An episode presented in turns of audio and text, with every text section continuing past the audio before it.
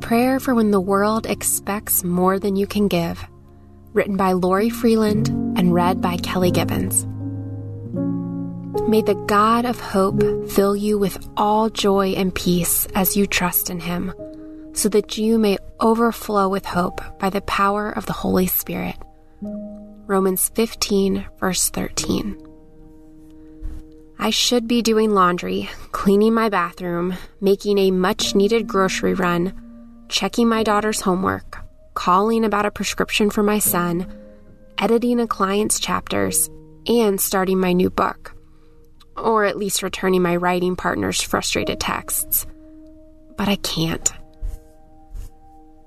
Every minute I spend thinking about doing even one of those things tightens my chest, and I find myself trying to breathe under a hundred pound weight.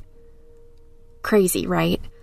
Every item listed above is menial, normal, things most people do every day, if you substitute my writing tasks for your job.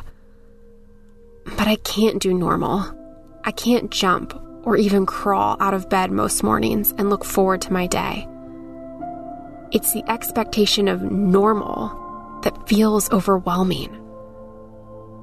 I'm exhausted and sad and lost. Every little thing on my to do list, every call from my friends, an unfinished project, it all makes me want to run away. So I stay in bed, avoid the phone, put off my friends, procrastinate the things I should be doing until we run out of clean underwear and milk, and I worry the only friend I'll have left is my cat. There's a lot of words thrown around for these kind of feelings depression, anxiety, grief. But other people's labels cease to matter when you find you're the one who can't get out of bed. Your story might be different than mine. I'm not a psychologist, and everyone's situation is unique. All I can share is my experience and what is helping me move forward. I've found Christians are sometimes the worst when it comes to understanding what I'm going through. We're taught to believe that all we need to do is pray harder, believe more, and turn it over to God. And as Christians, we're blessed to have that option. But turning it over isn't always simple. It's never been for me. It's been a process, a long process, depending on where I am in my faith walk. So, what do I do while I'm walking the journey God's laid out for me? While I'm in the process of turning it over? And what can you do? As I peel back the covers and step out of bed, I'm choosing to give every second of my day over to God.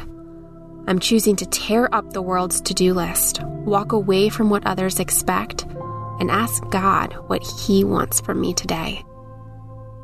Here is my prayer for me and for you. Lord, be with me when the only thing I can even ask for is peace. Be in the big moments, the little moments, the in between and uncertain moments. Thank you that you are, as 1 Corinthians 14 tells us, not a God of disorder, but of peace. And that your peace transcends all understanding and will guard our hearts and our minds in Christ Jesus. Help me to trust in your word and in this verse. As Romans tells us, may the God of hope fill you with all joy and peace as you trust in him, so that you may overflow with the hope by the power of the Holy Spirit. I'm so glad you're a God who understands, even when the world doesn't. In Jesus' name, amen.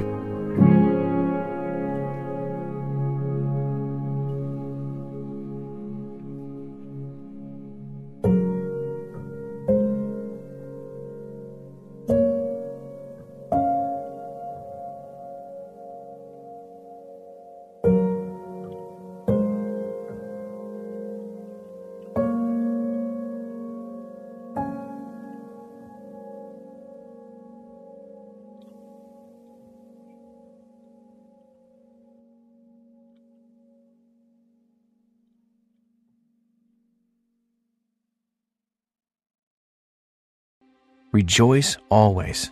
Pray without ceasing. Give thanks in all circumstances. God invites us to cultivate thankful hearts by turning our eyes toward Him in good times and bad. To listen to more Abide Christian meditations, just go to lifeaudio.com or search your favorite podcast app for Abide Christian Meditation. You can also download the Abide app for more biblical meditations at abide.com.